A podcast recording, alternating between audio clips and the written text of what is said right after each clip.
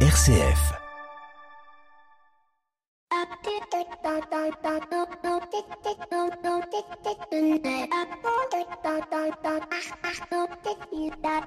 Bonjour à toutes et à tous. Accrochez vos ceintures, mettez un peu de musique latine et préparez vos plus beaux modules de cigares car aujourd'hui nous plongeons dans le monde envoûtant de Maya Selva. Non, non, non, ce n'est pas une nouvelle destination exotique pour vos vacances prochaines mais celui d'une femme qui a transformé l'industrie du cigare. Maya est une hondurienne qui a fait de la fabrication et de l'exportation du cigare son métier.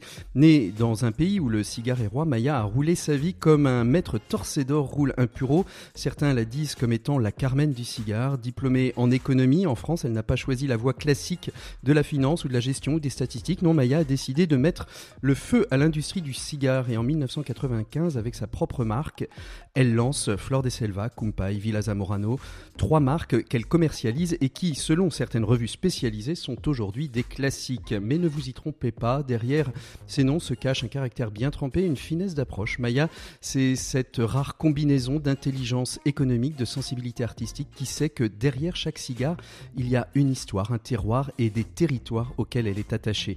Femme dans un monde d'hommes, Maya n'a jamais eu peur de bousculer les codes et pourtant elle reste aussi authentique qu'une feuille de tabac non traitée. Elle défend des causes sociales et environnementales. Maya Salva n'est pas seulement une femme qui a réussi dans le cigare, mais une pionnière qui nous rappelle que la vie c'est comme un bon cigare. Il faut savoir allier audace et harmonie des saveurs et que c'est avant tout la qualité de la matière première qui fait le tout. Maya Salva, bonjour. Bonjour Patrick. Merci beaucoup d'être avec nous. Bienvenue dans l'écho des solutions. Merci.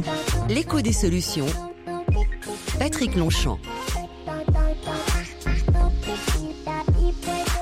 Maya Selva, un nouveau visage d'entrepreneur avec vous dans l'écho des solutions. Merci beaucoup d'être avec nous. Vous êtes assez rare dans les médias et je vous remercie vraiment d'avoir pris euh, ce temps pendant 58 minutes d'accepter, de, d'accepter d'échanger avec nous pour nous parler euh, euh, de ce qui fait votre vie au quotidien, le cigare, et puis de votre parcours de femme, de, mère, de chef d'entreprise.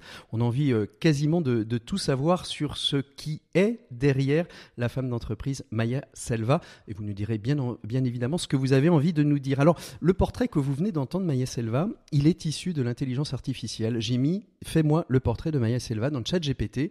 Et voilà, en mettant, mets-moi un peu d'humour, euh, quelques, quelques éléments euh, dans ce que l'on appelle le prompt. Et voilà ce que ça donne. Qu'est-ce que vous en pensez, Maya Salva euh, Remarquable. vous vous reconnaissez là-dedans? Il n'y a pas d'erreur? Ah mais je, je m'y reconnais et très élogieux. Donc voilà, ça fait un peu rougir tout ça. Bon, après, ChatGPT est toujours assez consensuel, j'ai remarqué, puisque chacun de nos invités, chacun de nos invités y passe. Et je vous montrerai à l'issue de l'émission, si vous le voulez, le, le portrait physique que, qui est fait de vous Maya Selva, à partir euh, de l'intelligence artificielle. On va passer 58 euh, minutes ensemble. Je pose toujours la question à mes invités avant de commencer. Dans quel état d'esprit êtes-vous? Curieuse. Euh, et peut-être merci de prendre, d'obliger à prendre ce temps de, de discernement mmh. pour, afin de pouvoir répondre à vos questions le discernement. Vous parlez, vous parlez assez peu de vous. J'ai regardé un petit peu sur les internets. Heureusement, ChatGPT c'est allé dans des recoins où moi je n'ai pas pu aller, mais euh, on, on, trouve assez peu. Il y, a, il y, a, une forme de discrétion euh, chez vous, Maya Selva, qui est euh, cultivée, volontaire, ou, ou simplement je mène ma vie et puis quand on s'intéresse à moi, je réponds oui. Waouh. parlons de cigares, parlons du race, parlons euh, voilà, société, vie ensemble, euh, parlons vie. C'est ce qui vous, c'est ce qui vous, c'est ce qui vous passionne. Alors, on est, euh, on est dans vos, dans vos bureaux, au siège, au siège de, de, de l'entreprise à Paris. Je précise aux auditeurs d'RCF que leurs dons ne servent pas à financer un voyage au Honduras pour aller vous rencontrer. Soyons, clairs, euh, soyons clairs avec cela. Euh, on est ici dans, vos bureaux à Paris. Je pose toujours la, la question aussi à mes invités. Alors, on n'est pas dans votre bureau, on est dans la salle de réunion puisque le bureau ne permettait pas de nous, nous accueillir. Mais quelle est la photo que vous aimeriez avoir sur votre bureau qui n'existe pas, qui certainement n'existera jamais, mais vous aimeriez qu'elle soit là quand même? Il y aurait qui sur cette photo? Il y aurait quoi sur cette photo? Ma famille, mes grands-parents. Les grands-parents euh, Mes oncles et tantes. Hmm. C'est et le tout, ça serait un mélange de, de Honduras et du Cantal. Voilà. Il y hmm. aurait plus cette, euh, cet Atlantique entre les deux. C'est-à-dire le, le, le, Honduras, il y avait une utopie à faire, c'est que le Honduras soit frontalier du Cantal. Voilà. Durant cette émission, euh, Maya Selva, on va essayer de, de découvrir donc euh, qui est la femme qui se cache derrière la productrice de cigares, quel est votre parcours, le lien qui vous unit à votre territoire? Bref, on, on va essayer de, de, de, tout savoir sur vous. À la fin de l'émission, on parlera de votre engagement et des personnes qui, selon vous, changent le monde. Elle est là, elle est à, à côté de vous. Il s'agit de Mathilde Thiebaud. Peut-être deux, trois mots avant que vous nous la présentiez tout à l'heure, Mathilde Thiebaud. Euh, elle est présidente d'une association qui s'appelle Paris Tégou, Tegucigalpa, qui est la, la, ville natale où vous-même euh, vous, vous êtes né. Euh, pourquoi, pourquoi avoir, avoir voulu nous présenter Mathilde Maya? Parce qu'elle sème de l'espérance. Ah, une semeuse d'espérance. C'est joli, je garde, je garde le terme, peut-être pour une prochaine chronique. Quels sont nos semeurs d'espérance? Merci beaucoup. Euh, on va tout de suite commencer avec euh, avec le cœur, euh, le cœur de ce qui fait votre vie, c'est la, la, production de cigares. Vous êtes notre invité éco de cette semaine. On va parler de votre activité économique. On est euh, sur RCF, dans Visage d'entrepreneur, avec Maya Selva. L'invité éco, Patrick Longchamp. Maya Selva, vous êtes donc productrice de cigares d'une marque qui est née en 1995. Alors j'ai fait des petits calculs assez rapides. Finalement, vous avez, euh, avant, de, avant de vous lancer dans le cigare, vous n'avez quasiment pas travaillé. Ça a été vraiment la fin des études et la décision de, de, de vous lancer dans la, dans la production et la fabrication de cigares Ah non, je remercie d'avoir eu une expérience professionnelle et d'avoir été salarié dans d'autres structures. Mmh. Ça permet d'avoir des points de comparaison. Mmh. Donc vous avez commencé plutôt par des études d'ingénierie hein, avant de avant de vous oui, lancer système dans d'information. Système d'information. Oui. Euh, on sait aujourd'hui combien c'est au cœur euh, de, de, la vie des entreprises. Je suppose que pour diriger une entreprise comme la vôtre, elle est, elle est, elle, il est essentiel. Euh, comment comment se porte aujourd'hui la, la, la, le, le, cigare pour les amateurs de cigares qui, euh, qui, qui apprécient ça? On voit en ce moment sur le, le prix des cubains, puisque c'est un peu comme le vin hein, finalement le cigare. Il y a, il y a de nombreux terroirs. Les, les cigares cubains explosent. Euh, et, et aujourd'hui, comment euh, vous qui produisez au Honduras, au Nicaragua, euh, vous vous positionnez dans cette, dans cette économie qui, qui est, on a le sentiment, qui est un peu déséquilibrée? Les enjeux sont, sont grands, car on oublie souvent que le cigare est un produit agricole, qu'il faut trois ans pour qu'il aboutisse entre les mains d'un aficionado. Et l'agriculture est en crise mmh. dans notre monde. Et on est en pleine crise d'ailleurs de l'agriculture voilà. en ce moment en France. Et, et c'est aussi une des raisons pour laquelle, puisqu'on a quelques semaines de l'ouverture du Salon de l'agriculture et en plein cœur de cette manifestation euh, de, de, de cris, de, de, souffrance des agriculteurs en France. Trois ans pour faire un cigare. Et donc il y a, y a cette tension entre euh, une production artisanale et un monde qui oublie qu'il faut produire mmh. et où tout est accessible au coin de la rue. Et je pense que cette euh, tension et cette euh, incommunication, mmh. ou vraiment euh, confrontation presque, mmh. entre une société de vraiment de consommation et le produit agricole font que ça explique pourquoi rouler un cigare, mmh. pourquoi semer ces feuilles de tabac. les problèmes de logistique, ce n'est pas prioritaire. Nous sommes vraiment dans le dans le supplément d'âme, dans le plaisir, dans l'inutile. Donc tout cela fait qu'il y a beaucoup, beaucoup de tensions. Ensuite, le changement climatique fait que, comme tout produit agricole, vous avez de bonnes récoltes et de, de mauvaises, mauvaises récoltes, récoltes. De bonnes années Donc et de euh, mauvaises années. tous ces paramètres se mélangent et, euh, et provoque beaucoup de tensions mmh. qui sont ressenties par euh, mmh. les amateurs. Mmh. Mais le, le, le fait qu'aujourd'hui on, on, on, ait un, un, prix du cigare cubain qui est quasiment inaccessible pour un amateur de cigare lambda, on appelle ça euh, des marques premium, hein, c'est-à-dire euh, en substance si vous n'êtes pas un milliardaire, c'est une fois dans votre vie vous faites un beau cadeau comme on s'offre parfois un, un, sac Hermès. vos cigares Maya Selva sont beaucoup plus abordables pour, pour les, les, les bourses des, des aficionados. Euh, Est-ce qu'il y a un, un, enjeu pour une marque comme la vôtre de euh, retravailler peut-être euh, des nouveaux segments de clientèle qui vont déserter peut-être le, le, cubain pour retrouver d'autres saveurs avec d'autres terroirs?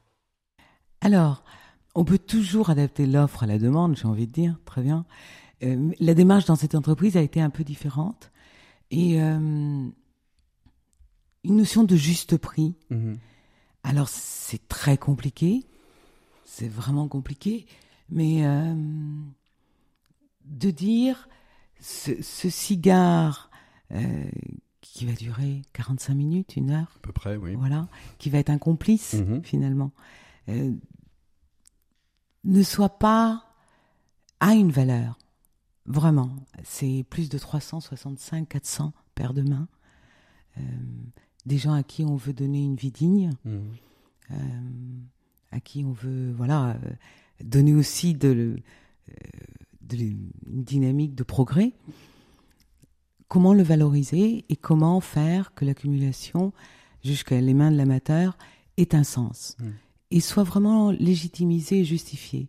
Et c'est J'aime ça- l'idée de dire euh, euh, un amateur euh, voit Fleur de Selva et dit ah je sais que c'est bon et ce n'est pas c'est pas un trou dans ma poche. Ouais. Voilà, c'est un effort. Et c'est pour ça que vous vous arrêtez à trois, euh, je, je l'ai cité en introduction, à, à trois gammes, à trois marques différentes, euh, Flor de Selva, Kumpai, euh, Villa Zamorano. C'est c'est pour ça que vous, vous restez cantonné à trois marques ou vous pourriez éventuellement, euh, dans, dans le temps, en imaginer une, une nouvelle euh, avec peut-être un nouveau terroir Alors j'ai découvert un plaisir, vraiment un, Ouais. un plaisir, une satisfaction, c'est de faire des mélanges ouais. avec des tabacs de terroirs différents et comprendre le tabac de chaque euh, vallée. Presque. Comme le vin, vous assemblez en fait des voilà. feuilles de tabac. euh, Et donc pour, le, le cigare est un assemblage. Et euh, je rêverais de pouvoir partir au Mexique, en République dominicaine, en, voilà, de voyager et de découvrir de nouvelles, euh, de nouveaux terroirs. Euh, le temps euh, mhm. et essayer de déjà bien faire ce qu'on a à faire. Alors comment ça se passe la, la- la fabrication d'un cigare aujourd'hui euh, Flore de Selva, euh, vo- votre entreprise, c'est une fabrique, c'est aussi des, des, des, des champs de, de tabac que, que vous cultivez ou vous achetez à des, à des cultivateurs les feuilles de tabac pour les transformer? Euh, Comment vous avez fait le, le choix? Vous avez fait le, le choix de quelque chose de, euh, de complètement unifié ou vous faites travailler des agriculteurs du Honduras, du Nicaragua? Alors, j'ai commencé à l'envers. J'ai commencé par l'assemblage, Mhm. par la proposition de goût. Et donc, Fleur de Selva a été la, la première proposition qui mettait en avant le goût du tabac des vallées du Honduras. Donc, je suis allée découvrir mon propre pays Mhm. et j'ai fait le tour de toutes les vallées, de tous les acteurs. Et là, j'ai choisi, j'ai fait faire l'assemblage. Et c'est avec ces cigares-là que je suis arrivée en Europe, que j'ai commencé à vendre. Donc la première activité a été de vendre ces Mm. cigares, Mm. de voir si c'était pertinent ou pas et s'il y avait une place sur le marché. Et ce n'est qu'à travers le temps que nous avons intégré tout doucement les différentes activités. Mhm. Donc petit à petit, vous avez, vous avez construit cette activité. C'est combien de collaborateurs aujourd'hui, euh, Maya Selva, si on prend euh, les fabriques, si on prend euh, le personnel des, des différentes, euh, des Nous différentes devons structures? être 160. 160 personnes en, en, en 25 ans. Comment on, manage toutes ces, toutes ces cultures euh, différentes, des cultures françaises, des, des cultures honduriennes, euh, des cultures peut-être nicaraguayennes? Comment, comment on manage ça? Vous, vous vous définiriez comment comme, euh, comme chef d'entreprise, euh, Maya Selva? Ah, je laisserai aux autres le faire, ça sera plus facile. Alors comment, com- co- comment vous avez envie de, de manager? Comment vous avez envie qu'on vous perçoive comme, euh, comme chef d'entreprise? Par le sourire et l'autonomie des personnes. Et ça, on le- on l'entend à la radio que vous Voilà. avez le, le sourire, euh, le sourire, euh, le sourire. Voilà. On reviendra peut-être dessus euh, à, à- a posteriori. Le, le- le monde du cigare est un monde, euh, est un monde d'hommes. Euh, Je disais à un moment donné euh, dans notre, euh, dans notre présentation que bah, vous avez fait un petit peu votre place dans ce monde d'hommes. Ça a été compliqué ou pas? Alors, côté production, Ouais. euh, je- ça a été très lent, comme dans tout monde paysan, j'ai Mhm. envie de dire. Ils sont méfiants et il faut vraiment le temps. Mhm. Et je crois que d'être une femme, ça a été plutôt un avantage, Mhm. parce qu'il y a un grand respect de la femme. Donc, euh, entre... euh, L'étonnement et, et le respect, il- en fait, il- vous les avez déstabilisés. Voilà, Ouais, c'était euh, bon, ils prenaient pas trop au sérieux, je suppose. Il y a une anecdote que j'aime beaucoup, beaucoup. Euh, Je travaillais dans les dans les ateliers avec les femmes parce que vous avez des ateliers de femmes et Mhm. des ateliers d'hommes. Mhm. Et j'étais au milieu des femmes et là on, on déveinait les feuilles. Mhm. Donc feuille à feuille, vous enlevez la veine. Et ça faisait déjà trois ans que j'étais euh, euh, dans le dans le milieu. Donc moi je considérais les connaître. Je disparais pendant un an car ma fille est née, je reviens Et je me remets à l'atelier, à suivre le rythme de Mhm. l'atelier, à être avec elles. Et elles me disent, ah, maintenant que vous avez accouché, vous êtes vraiment des nôtres.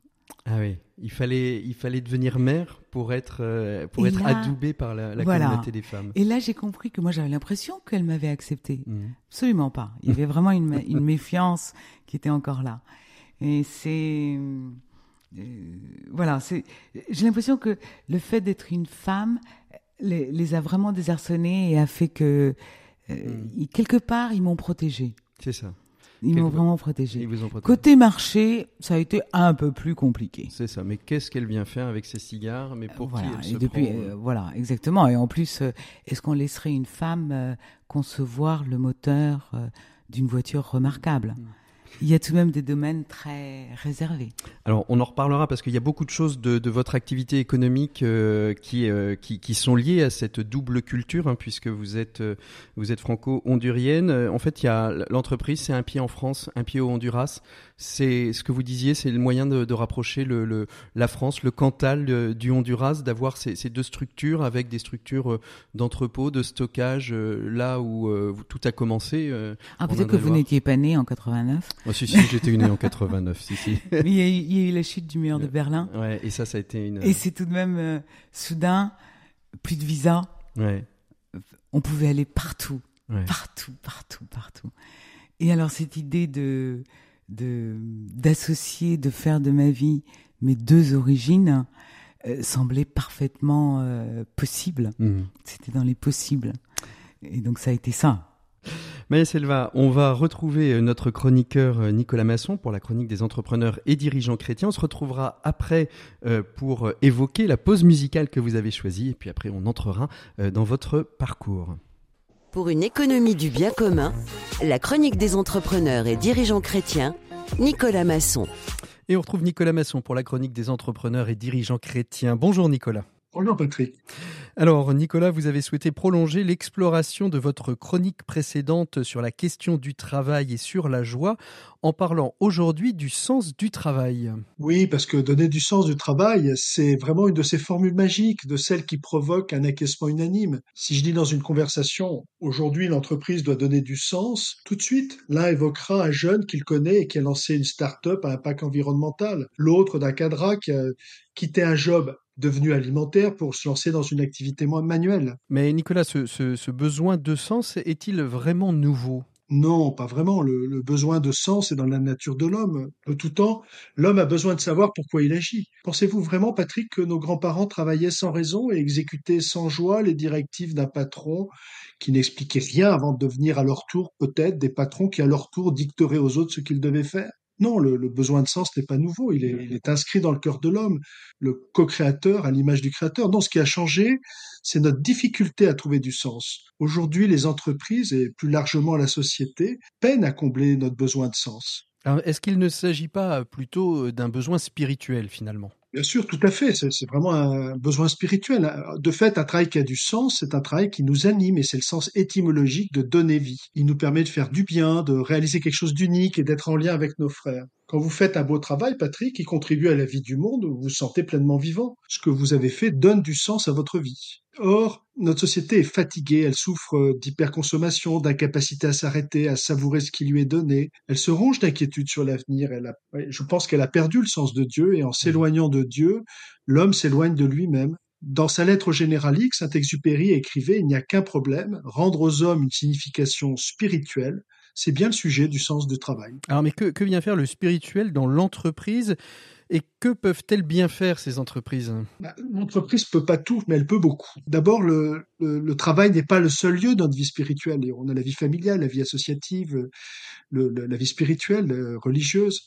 Ce que peut l'entreprise, c'est donner à chacun un travail de qualité et construire le cadre correspondant. Pas de meilleur guide pour cela que la pensée sociale chrétienne. Ainsi, en s'inscrivant son action au service du bien, l'entreprise donne l'opportunité à ses collaborateurs de contribuer à quelque chose de grand et de bon. Mais, ne nous trompons pas, ce n'est pas l'entreprise qui crée voire impose le sens du travail. Ce sont les collaborateurs eux-mêmes qui le construisent jour après jour dans le cadre proposé par l'entreprise. C'est une aventure collective où chacun écrit intérieurement sa propre histoire. Merci beaucoup Nicolas Masson. Nous on retrouve tout de suite Maya Selva pour évoquer euh, la pause musicale qu'elle a choisie, une pause musicale qui bien évidemment, on l'espère, va nous emmener euh, sur les rives latines. En tout cas, merci encore Nicolas Masson, on se retrouve très prochainement pour une prochaine chronique avec vous. RCF, l'écho des solutions. Voilà, merci beaucoup Nicolas Masson. Maya Selva, euh, bah, comme, toute, comme toute émission de Visage d'entrepreneur, je demande à mon invité de choisir une pause musicale. Vous choisissez Celia Cruz une euh, grande, grande chanteuse, interprète euh, cubaine qui a vécu euh, l'exil. Donc il y avait cette douleur, cette nostalgie mhm. de l'exode et ça lui a pas empêché d'avoir vraiment une carrière remarquable. Et donc c'est une chanson de la pas la fin de sa vie, mais vraiment d'une femme mûre. Mhm. les paroles sont parfaites. Voilà, je vous, la recommande. Eh ben, écoutez, c'est parti. On l'entend déjà un petit peu en fond musical. La vie est un carnaval. Cécilia Cruz euh, sur RCF dans Visage d'entrepreneur dans l'écho des solutions avec Maya Selva.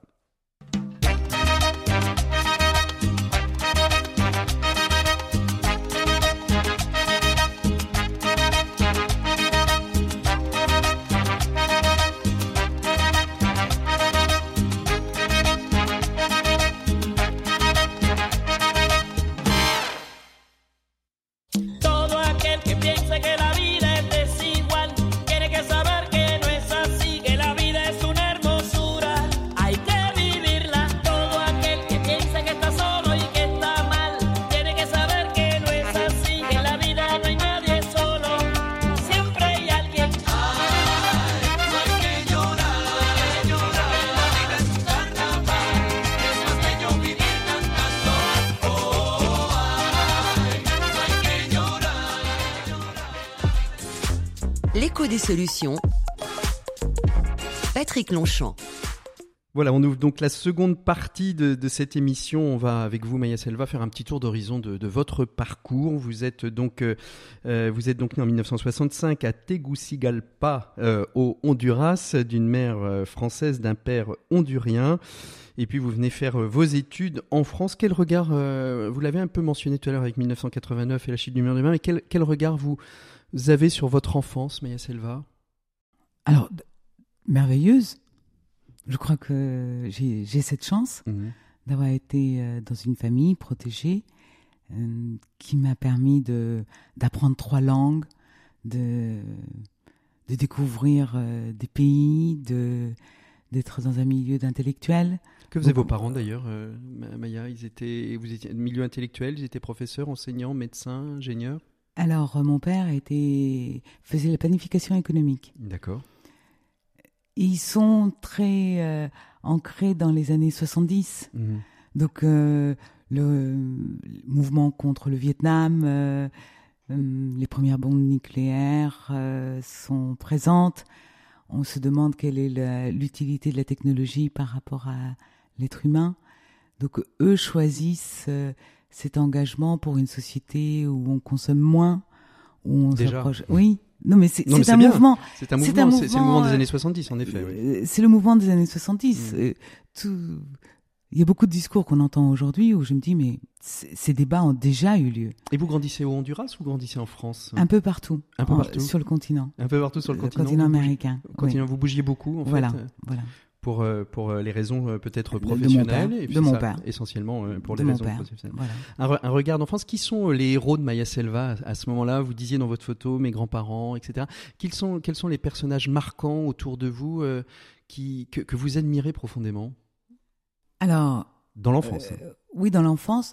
Je pense que mes parents me parlent de Gandhi. Mhm. Donc c'est Mahatma Gandhi. C'était étonnant. C'était tellement exotique absolument incroyable. Martin Luther King, euh, euh, Kennedy, euh, il y, a, beaucoup de comme d'épopées de euh, d'allégories à travers des personnages. Euh, des personnages qui, marquent euh, des, des, personnages d'actualité à ce moment-là, parce qu'ils sont encore présents parmi nous. Leur action fait des émules, donc donc une, une, vraie une vraie présence. Et on, on voit bien d'ailleurs cette cette cohérence entre l'engagement qu'ils ont sur le plan écologique, sur le plan du, du, circuit court, de, de, de, limiter la consommation, et sur le plan sur le plan de, de, ces personnes. Et en quoi ils ils vous stimule à ce moment-là C'est des étoiles dans les yeux C'est ah des envies d'être pareil qu'eux Oui. Ouais. Oui, vraiment. Vous voyez euh, dans la peau de Mahatma Gandhi aujourd'hui, euh, Maya Selva? Alors, pas du Du tout, mais du tout, du tout, du tout. Mais euh, euh, comment est-ce qu'ils en arrivent à ce genre euh, de comportement, de raisonnement Mhm, et le respect de l'autre mhm. qui, Ça, c'est- qui, qu'ils inspirent Mhm. Et finalement, il y a, il y a toutes les situations. Où est-ce que vous voulez porter votre regard? Mhm. On peut porter son regard sur les côtés moches et laids de chacun, ou au contraire, le porter sur le côté beau. Alors qu'est-ce que vous Donc, euh, lisez dans l'enfance? Vous étiez une vous étiez une adepte de, de la lecture. euh, Vous voyagez beaucoup, donc je suppose que vous êtes euh, amené peut-être à avoir des livres de, de différentes. Est-ce que vous étiez une lectrice dans l'enfance, Maya Alors j'ai découvert la, la lecture vers euh, 13-14 ans, avec Mhm. l'adolescence, mais je me rends compte aussi qu'on nous faisait beaucoup lire. Mhm. C'est vrai que toute la bibliothèque rose, verte, euh, euh, on, re- on De toutes les recevait couleurs. voilà, toutes les couleurs, pomme d'api, okapi. euh, le, le livre, l'écrit Mhm. fait partie de l'environnement. Et ce n'est qu'à. euh, J'ai l'impression que ça a été la littérature française, euh, le réalisme, euh, euh, voilà, qui, qui ont fait les- qu'on plonge de façon la- les spontanée. bibliothèques vertes, roses ont été l'introduction Voilà, finalement. le club des cinq. Voilà, le euh, club des cinq, euh, euh, Fantomette, Fantomette, euh, euh, voilà. les Alice et, et le lieutenant X euh, pour, euh, pour ceux qui aiment l'espionnage. Euh, Et elle a été l'introduction. Dumas Ah avec bah, toute la- bah, voilà. toute la collection des Dumas. Et après, finalement, il y a une forme de, de, de rentrée dans, dans l'âge adulte de la lecture euh, à travers la découverte justement de la littérature française romanesque euh, et, et avec euh, toute, euh, toute sa richesse et puis peut-être aussi les romans étrangers parce qu'il y a de très grands écrivains. euh, Ah, la, de langue la étrangère, littérature c'est- d'Amérique latine Latine. est passionnante. Ouais. Euh, avec, euh, entre Carpentier, Marquez. et Gabriel Garcia Euh, Marquez, qui euh, était voilà, prix donc, Nobel de, de euh, littérature. voilà, donc euh, après, mais ça devient un choix. Mm. Ça devient un choix. Alors, la, la culture du cigare était présente déjà dans la famille, euh, dans la famille Selva ou pas du tout? De façon anecdotique, Ouais. chez mon grand-père, mais parce que nous sommes dans une économie d'agriculture d'autonomie, Mhm.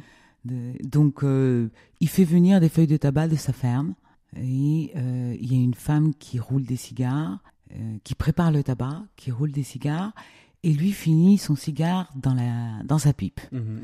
Donc euh, voilà, c'est vraiment anecdotique. Vraiment anecdotique, donc pas de culture particulière euh, sur, euh, sur le cigare.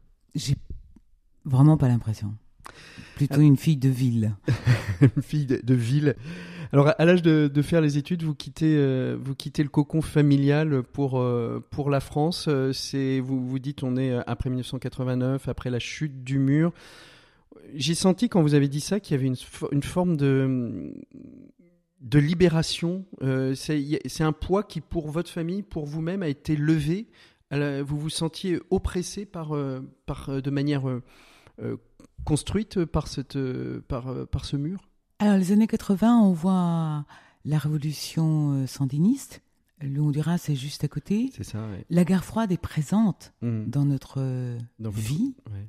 Euh, le passeport du Honduras dit que je n'ai pas le droit d'aller dans un pays du Comecom, étant le Comecom étant Les pays, pays, euh, communistes. et communistes, pardon. communiste. Euh, ce sont des discours très. on est soit d'un côté, soit de l'autre. Il y a eu une chasse aux sorcières Honduras Mhm. pour toute personne qui pouvait être communiste. C'est vraiment le diable. Mhm. C'est vraiment, Et, vraiment le diable. et tout le discours ambiant est très polarisant. Et C'est vraiment les contraires. Et donc il faut choisir son camp. Euh, venant d'une famille plutôt progressiste, politiquement, c'était très facile de basculer vers le côté communiste, Le côté carrément. obscur de la Euh, force. euh, voilà. si, si Euh, Aujourd'hui, je sais que c'est plutôt social-démocrate ou démocrate chrétien. Mhm. Mais il y a une vraie polarisation de la société. Et ayant un père qui fait de la planification économique, mais les choses se passent au niveau euh, macro. J'ai Mhm. envie de dire, et pas du tout micro comme Mhm. dans une entreprise. Donc vous quittez, euh, vous quittez le Honduras, vous arrivez en France pour faire euh, vos études. Alors un, un Passer le que- bac, passer déjà. le bac euh, et, et faire et faire vos études. Vous dé- vous découvrez, vous redécouvrez euh, la France euh, à, ce- à ce moment-là, euh, Maya? Parce que Je découvre le quotidien. le quotidien, hein, parce que c'était le, le lieu de vacances. le lieu euh, de vacances, euh, donc euh, tout, euh, tout le côté merveilleux de se retrouver en Auvergne avec les cousins tous les étés et d'autres coins de France. mhm. Et là, le quotidien. Et alors, il y a un Et- décalage entre ce que vous viviez euh, au Honduras et le quotidien euh, des études euh, parisiens ou pas? Alors, de découvrir que la l'admiration pour la littérature ou la culture française n'était pas standard. Donc il y a ça, le climat Mhm. et les relations, l'interaction entre les personnes. Mhm. La vie est très agitée ici, donc la disponibilité des gens est différente. Et finalement, je venais d'un village où on pouvait euh, euh, taper à la porte du voisin euh, très facilement, Mhm. alors qu'ici, ce n'est pas, c'est pas exactement la même, c'est pas la même mentalité. Aujourd'hui, vous vous sentez culture. quoi euh, Française, hondurienne, apatride Les deux complètement? Mes enfants m'ont fait française. Ouais. Ils m'ont fait vraiment découvrir ce quotidien, d'aller les déposer à l'école, de, de cet environnement très privilégié Mhm. qu'on peut avoir ici. Mhm. Et comment justement vous équilibrez euh, cette, euh, cette vie de mère, de chef d'entreprise? Vous voyagez beaucoup parce que bien évidemment il faut aller euh, de temps en temps au Honduras, voir d'abord si, si tout va bien, il faut aller aussi dans les plantations, il faut rencontrer les agriculteurs. Comment vous équilibrez cette, cette double mission de femme, de mère, de chef d'entreprise? Équilibre instable? On jongle, On jongle comme on peut comme on peut. ouais. On jongle comme on peut. Euh, et puis ça dépend des étapes de la vie. Quand les enfants sont petits, ados, jeunes quel âge adultes, jeunes adultes. Donc ça donne un peu plus de liberté. Mhm. Mais euh, le foyer est en France. Mhm. Donc, euh, et puis beaucoup de voyages, beaucoup de déplacements. Mhm. J'ai, envie de dire, mon métro s'appelle Paris-Tegucigalpa. Vous avez de la un chance. peu aussi- long. Vous avez aussi la chance de travailler euh, avec votre mari. Vous n'êtes pas parti seul dans l'aventure euh, de, de Maya Selva, même si aujourd'hui c'est vous qui portez euh, l'entreprise. Votre mari est aussi présent euh, au quotidien dans, euh, dans cet Alors c'est récent. C'est récent? Alors la complicité, Elle- elle- elle est- elle a toujours été là? toujours été là, évidemment. Autrement, pas possible. Mais son implication dans l'activité date d'il y a trois ans, Mhm. trois quatre ans. Les rôles étaient inversés à ce moment-là. Euh, je, moi, je l'ai vu avec d'autres femmes chefs d'entreprise où il y a eu un, choix euh, soit naturel, euh, soit, j'ai envie de dire, dit, de, de dire, bah écoute, le, quotidien des enfants, le quotidien de, la maison, ça va plutôt être toi, pendant que moi, je, je développe, je développe mon entreprise. Alors, ça peut être un non-dit, ça peut avoir été dit. J'ai vraiment bénéficié de la complicité de mes beaux-parents, des Ah. grands-parents. les grands-parents. ah, ça, c'est très important, Les grands-parents. Les grands-parents ont toujours une place importante. hein. Je pense que j'entends qu'ils ont eu une place importante pour vous aussi, vos grands-parents. Oui, Ouais. vraiment, Ouais, vraiment. vraiment. Comment on passe au cigare? Parce qu'on on, l'a évoqué un petit peu au début de cette émission. euh, vous, en 1995, vous lancez la marque. Évidemment, vous commencez pas tout de suite. Vous apprenez. euh, euh, vous avez un, mentor. Les aficionados de, de cigares le connaissent bien. C'est Plasencia. C'est un des, plus jolis modules. Enfin, il y a plein de très beaux modules, mais voilà, il fait partie de, ces grands noms, ces grands noms du, du, du cigare. Sans la rencontre avec Plasencia, votre, je vais appeler ça votre mentor. On est d'accord? Oui. Euh, Est-ce que vous pensez que Maya Selva existerait aujourd'hui? Il aurait, il a fallu cette rencontre pour pouvoir euh, euh, aller vers ce qu'est aujourd'hui On ne peut pas revenir en arrière. Quand je rencontre Placencia, il est principalement agriculteur. Mhm. C'est vraiment un planteur de tabac. Donc un homme de la terre. Oui, un Mm. homme de la terre. Et il faut voir ses fermes de tabac. C'est, vraiment très très On beau. parle de ferme de tabac, c'est intéressant, et pas de plantation. Ah, plantation peut-être. Je sais pas. Je- c'est- je ne sais pas. C'était peut-être un terme euh, En espagnol, on parle de, de, de- de ferme. ferme, de ferme de tabac. Et De alors, ferme euh, de tabac. Il faut combien de temps euh, quand, quand, quand vous vous êtes euh, alors quand vous êtes dit je vais me lancer dans le cigare, je pense que c'est parti de cette envie de, de relier euh, la France et, et, et le, et, le, et le Honduras, faire découvrir euh, les, les, le- les les saveurs d'un terroir à, à un pays dans lequel vous étiez enraciné aussi en France? Alors, ça c'est le fruit. Ouais. Le raisonnement, c'était qu'est-ce qui est fait au Honduras, totalement au Honduras, avec une valeur ajoutée Mhm. au Honduras, que je puisse proposer dans les marchés du Nord. Si vous, dans tout ce qui est réflexion, les matières premières sont cotées dans le Nord. Qu'est-ce qui décide du prix de la matière première? Qu'est-ce qui décide du prix du café? Mhm. C'est une bourse. Mhm. Ce n'est pas la réalité du, De la production, du De la- terrain, du- de, de la du réelle- terrain. Mhm. Donc comment est-ce que vous coupez cette dépendance du prix Mmh. Comment Parce qu'il y a des jours où euh, on peut même pas récolter le café parce que le cours est tellement bas que vous couvrez même pas vos frais. Mais ça, ça veut dire qu'il y a des personnes qui n'auront pas Mmh. leur boulot. Mmh. Donc c'est vraiment le fruit d'une réflexion. Et là, j'ai découvert le cigare. Le cigare répond à tous ces critères. Il a, c'est un produit agricole. Il a une valeur ajoutée. Tout est fait sur place. Tout. Et ça, c'était important. Ah, mais c'était, voilà. euh, J'ai failli faire de la purée de banane au début. hein.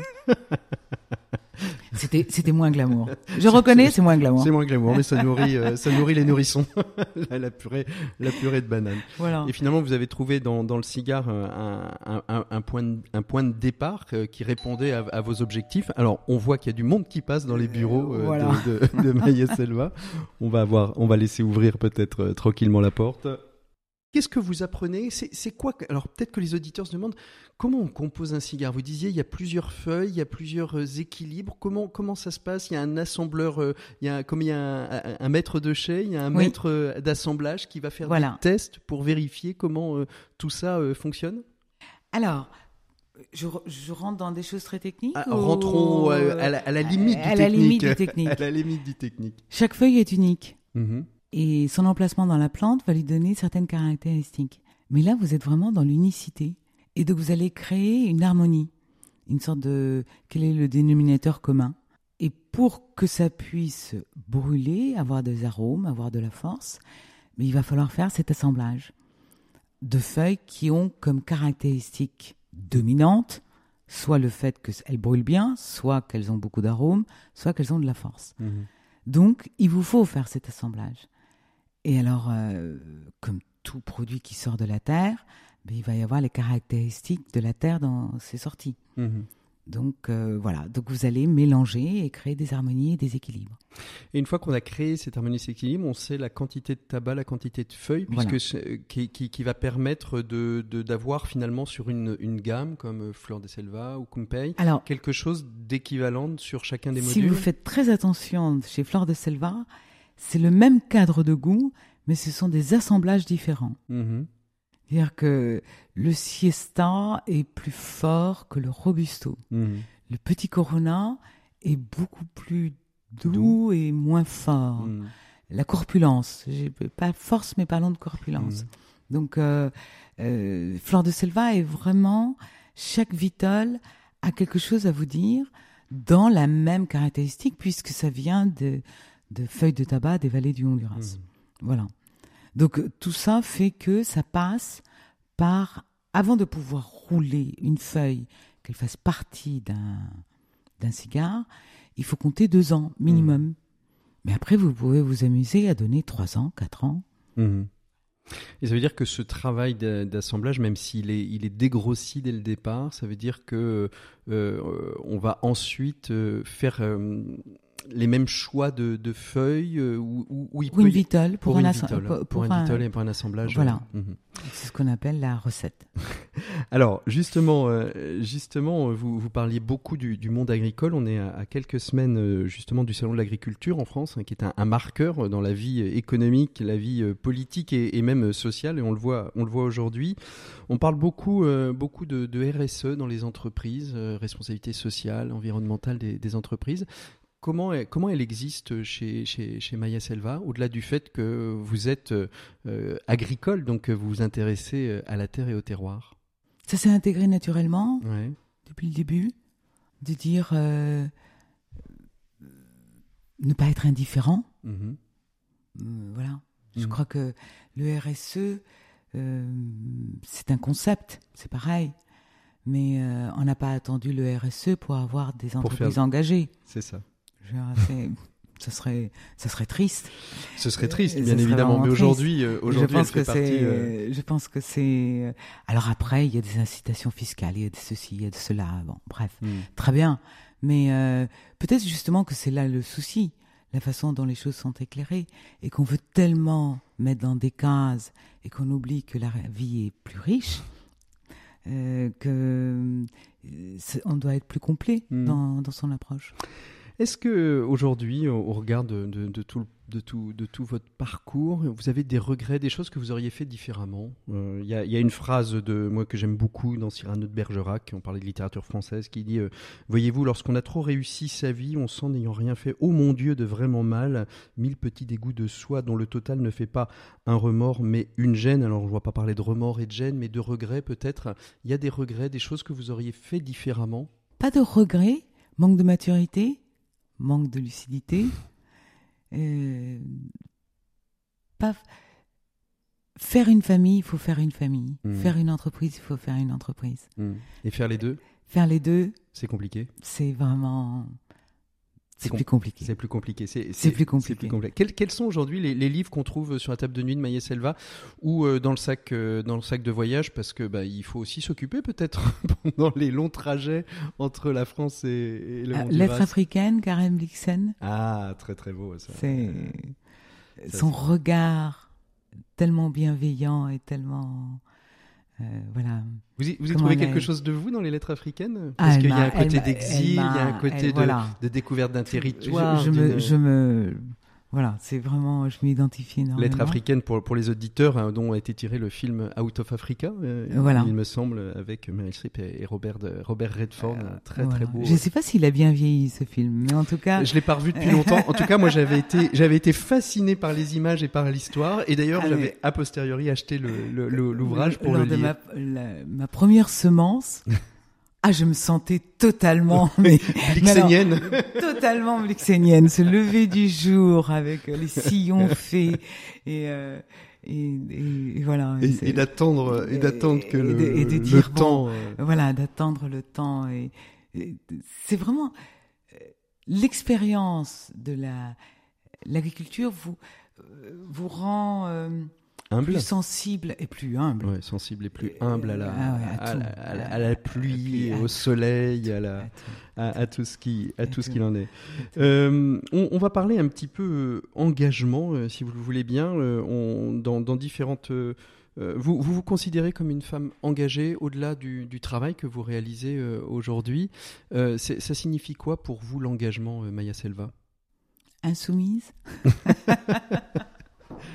mais non, mais dans le sens, euh, on s'engage, on, on essaye de, voilà, on, on essaye de faire. de faire ouais. de faire et de faire euh, en, en bonté, Mhm. j'ai envie de dire. C'est- bizarre, c'est voilà. Ça fait, c'est bizarre de, de parler comme ça, de, de faire en bonté. Vous... On n'est on est jamais tellement à l'aise de, de, mais euh, moi le premier et tous, mais tous les, tous les, toutes les personnes que j'ai interviewées euh, le, le sont un peu. On a toujours du mal à parler en bien de soi et de dire euh, je suis engagé. Où est-ce que vous êtes euh, concrètement engagé? On le verra peut-être à l'instant, d'ici quelques instants avec avec Mathilde Thiebaud. Mais c'est quoi pour vous? Vous êtes engagé où aujourd'hui? Vous, vous, vous vous donnez du temps dans L'entreprise? dans un peu dans la vie associative, La- la- un peu dans le dans la générale. La vie associative? Mm. Il y a une confrérie Jean Nico, qui est la confrérie du tabac, où ce sont vraiment la défense de la tolérance et de la convivialité. Mhm.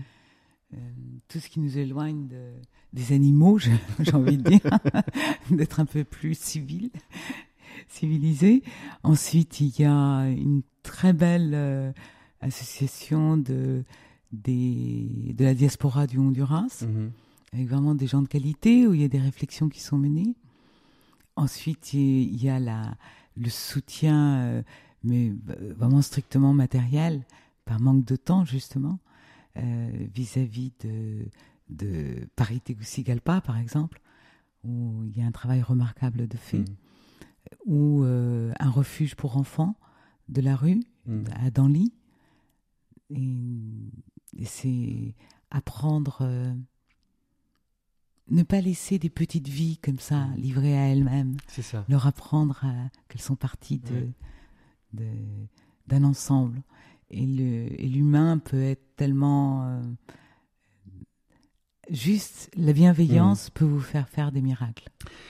On est sur euh, RCF, les radios chrétiennes ou francophones, et, euh, et Dieu dans tout ça, Maya Selva. Il Tous est là, les jours. Tous les jours. Il est là tous les jours avec vous? Ah oui. Ouais. Ah oui, je me sens tellement protégée, Mhm. tellement... euh, Il y a une culture Gratitude. chrétienne chez les, chez les Maya Selva? Vous avez été euh, souvent en Amérique latine, on dit que ça fait, ça fait partie de, la culture, peut-être un peu moins. Alors, pas hein. côtés de mes parents en direct, mais oui, une culture chrétienne très très, forte, très forte. Très très forte. Donc, très présente. Vous vous sentez aimé en fait Bravo. vous vous sentez aimé au quotidien et vous avez aimé aussi euh, nous présenter euh, Mathilde Thiebaud. Dites-nous quelques mots sur, Mathilde et sur, euh, vous en avez évoqué quelques éléments sur Paris Tégou. pourquoi avoir fait ce choix de, Mathilde quand je vous ai demandé qui est la personne qui pour vous aujourd'hui change un petit peu les, choses, change le monde? Alors, la dynamique que l'on constate partout dans le monde, c'est cette sorte de... On oublie les adolescents. Mmh alors on va faire un effort au niveau de la maternelle, du primaire, et on oublie complètement les adolescents. Mmh. On, on, oublie les, les, les, vieux enfants. Et, alors que c'est une période où ils se construisent. Et c'est là qu'ils se euh, construisent. Ils grandissent. Et, ils grandissent en esprit et encore. Euh, et c'est vraiment une étape, mais absolument cruciale, cruciale. Et dans toutes les réflexions que je pouvais me faire, euh, tous les engagements que, tous les engagements. Mm. Le mot engagement me, me, dérange. Me, dérange, mm. mais euh, s'il y a à être solidaire, j'ai envie de dire, c'est vis-à-vis de tout ce qui est éducation, enfance et construire l'adulte de demain. Mm. Euh, et c'est pour ça que vous et avez... Et c'est vraiment l'urgence. L'urgence, c'est c'est l'enfant et le jeune adulte. Et là, un jour, j'ai eu cette joie de découvrir une personne qui, elle, est engagée. Voilà, c'est, voilà la différence, j'ai envie de dire, qui elle est engagée dans cette étape et c'est très rare mhm. parce que c'est pas du tout glamour, c'est pas du tout, mais non, c'est très rare. Et en plus, au Honduras, mhm. dans une société tellement déstructurée mhm. où il manque tellement de repères. Donc, euh, travail eh ben, remarquable. on, va, on va la découvrir juste après cette petite virgule avec Mathilde Thiebaud, qui est notre invitée des 7 minutes pour changer le monde. 7 minutes pour changer le monde l'écho des solutions. Voilà, 7 minutes pour changer le monde avec l'invité de Maïs Selva, euh, Mathilde Thiebaud. Bonjour Mathilde. Bonjour. Merci beaucoup d'être avec, euh, avec nous aujourd'hui. Alors, vous avez écouté euh, Maya Selva, vous avez découvert des choses sur Maya que vous ne connaissiez pas, peut-être une autre facette, une autre personnalité, des éléments de parcours. Qu'est-ce que vous retenez de, de cet échange? Et puis après, on parle bien évidemment de votre association. J'ai découvert euh, plus en profondeur son parcours. Euh, Maya, pour moi, est une femme euh, extrêmement inspirante mhm. qui incarne son entreprise, son projet avec son charisme, son charme, ses valeurs humaines. Et en tant que porteur de projet, pour moi, c'est c'est ça me frappe et ça me ça m'inspire le, le, fait de de euh, d'incarner ce qu'elle fait avec 100% hmm. tout ce qu'elle est en fait. C'est ça, c'est-à-dire euh, pouvoir euh, s'inspirer de, de, de, du, du, travail, de la personnalité, de l'engagement de Maya Selva pour le dupliquer d'une certaine manière dans l'association Paris Tégou et euh, mener cette petite entreprise parce que le monde associatif est une entreprise, hein, n'oublions pas, c'est juste un statut légal hein, et, ça, et ça se doit aussi de, de, vivre, de générer des fonds. On va évoquer donc avec vous Paris Tégou. Dites-nous en un peu plus. Maya nous a dit voilà, c'est à destination de l'adolescence parce que en effet, ce sont et, et j'ai envie de dire même en France aujourd'hui, hein, l'adolescence c'est peut-être l'endroit où finalement on prend le moins soin euh, de, de nos jeunes. Oui, Paris Tegu intervient à Tegucigalpa, donc la, capitale du Honduras, et euh, vient en aide euh, aux adolescents et jeunes adultes de 12 mmh. ans à 23 ans en proposant un ensemble de programmes qui vont euh, leur permettre de se construire les bases et les, outils et l'attitude pour pouvoir avancer et se construire une voie positive mmh. dans un environnement qui est euh, très délétère. Très délétère. C'est alors qu'est-ce que vous y faites? Comment d'abord comment vous repérez euh, ces jeunes adolescents? Est-ce qu'il y a des services sociaux qui vous les envoient? Est-ce que c'est les... Je vois Maya qui fait une moue, mais j'ai pas voulu être stigmatisant en disant euh, vu qu'il n'y a pas de services sociaux. donc comment vous repérez? C'est les voisins, c'est les gens qui vous disent, enfin qui disent à vos équipes, hein, parce qu'il y a, y a quand même des équipes qui travaillent qui travaillent sur place, qui disent allez il y a ce jeune, on le prend, on le met on le met dans le centre, on lui propose quelque chose? Comment ça se passe? Alors, au départ, euh, oui, il fallait euh, nous faire connaître euh, aller dans les quartiers et même dans, enfin dans les collèges Mm. et dans et dans les rues, euh, parler aux jeunes, aux mères de famille. Moi, j'ai j'ai commencé de rien. Je suis arrivée avec un sac à dos, donc euh, avec au début C'était il y a 17 ans 20 ça. jeunes. Et, euh, et maintenant, on a un centre avec euh, 150 jeunes. Mhm. Et euh, ces dernières années, les meilleurs ambassadeurs, euh, ce sont les anciens, ce sont les jeunes qui en parlent. Donc on a les petits frères, petites sœurs, les voisins, les cousins, euh, les neveux, parce que maintenant il y a une génération qui est adulte. C'est ça, oui. Euh, Il y, en- il y a des, des anciens élèves qui sont Mm. même euh, devenus parents. euh, Donc, euh, on est sur liste d'attente en fait. Alors qu'est-ce que vous leur proposez euh, à, ces, à ces jeunes adolescents, ces jeunes adultes exactement, et, et Alors, très concrètement? Et ce qui, ce qui cat- caractérise vraiment le, le, le centre, c'est euh, une démarche globale. C'est vraiment une vision intégrée de, de l'insertion. Euh, il s'agit pas euh, parce qu'on a toute la partie artistique, on a aussi euh, une école hôtelière, mais li- l'idée est pas juste de venir chanter ou de venir apprendre à, à À faire la cuisine. C'est tout un ensemble. Il faut vraiment répondre à toutes les dimensions de l'adolescent parce que un adolescent, il a il a besoin euh, euh, à la fois déjà de reprendre confiance en lui, de se sentir écouté, soutenu. Donc c'est une grande famille euh, le centre. Euh, il a besoin aussi de se divertir parce que euh, un adolescent, on peut pas oublier qu'il a aussi besoin de de se changer les idées, de s'amuser, de connaître des des jeunes de son âge, de faire des amitiés saines parce que c'est en transformant aussi le temps libre et euh, les amitiés en, euh, en remplaçant euh, des amis sains, euh, des, des, Des amis enfin, malsains par des amis sains, et voilà. de, de changer un petit peu euh, l'environnement. qu'on va ch- changer les leur mentalité, les objectifs de vie et qui vont faire qu'ils vont être beaucoup plus hermétiques par rapport aux risques qui existent dans leur quartier et qui sont euh, omniprésents. 17 ans après, euh, quel est le bilan que vous pouvez tirer de, de, ces- de cette expérience Paris Tégu ça, ça fonctionne? C'est ceux, ceux que vous avez accompagnés aujourd'hui, euh, que sont-ils devenus? Sont-ils devenus euh, des personnes euh, saines si on, on- on repart de, de, de, de la comparaison euh, des environnements dans lesquels ils pouvaient éventuellement euh, grandir ou auraient pu éventuellement grandir? Bah déjà, c'est euh, plus de 1600 jeunes qui Mhm. sont passés par les mains du, du centre et euh, oui, qui ont, qui ont eu l'opportunité de transformer leur vie. Euh, au Honduras, le problème, c'est que c'est une société euh, euh, où, euh, quand on est en bas. Euh, C'est difficile de monter. C'est extrêmement difficile. Et tout, tout, toute la société euh, euh, vous fait croire que ça va être quand même... voilà, on est pauvre, on reste Mm. pauvre, on est dans un quartier marginalisé, Mm. on va rester là toute sa vie.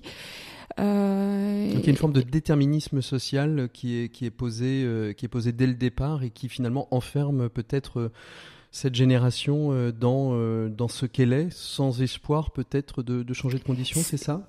Un petit peu Moi, ce, ce sur de, quoi vous luttez je me, je, c'est ce que je ça. combats, Oui. mais euh, c'est ce que pensent les, les, Les jeunes. Euh, c'est, quelque part euh, une perte de d'espoir en leur avenir Mmh. et qui sont condamnés à, à être dans, dans, dans cette précarité, dans un mode de survie, et d'où tant de jeunes qui, qui migrent clandestinement Mm. euh, vers les États-Unis. Et, euh, et Paritego leur donne l'opportunité de euh, transformer, euh, modifier ce, ce regard de ce qu'ils peuvent faire dans la vie, de ce qu'ils Mm. peuvent devenir. Comment on peut vous aider Euh, Parce qu'évidemment, qui dit euh, association dit aussi besoin. Euh, vous créez un peu d'activité économique, mais qui ne permet pas de, de, faire vivre complètement l'association. Comment est-ce que l'on peut vous aider, Mathilde Thiebaud? On a besoin de soutien, euh, on a besoin de... euh, bah déjà, le, le, le grand défi chaque année, c'est de réunir euh, les, les fonds. Le budget pour l'année c'est. Combien d'ailleurs un, budget pour votre association? C'est un budget de 100 000 euros environ par an, qui est difficile à, à, à trouver parce que on a malheureusement pas de, de, de, de soutien au Honduras et, et c'est dont, parlait Maya une vraie carence mmh. au, au Honduras d'infrastructures destinées à, à, la jeunesse. Euh, il y en a un petit peu plus pour la petite enfance, mhm. mais vraiment rien pour euh, pour l'adolescence et la jeunesse. Voilà. Et la vie adulte. Alors qu'effectivement, c'est la période charnière. Mhm. Donc, euh, pour pouvoir poursuivre notre action, on a besoin essentiellement bah, d'un soutien financier.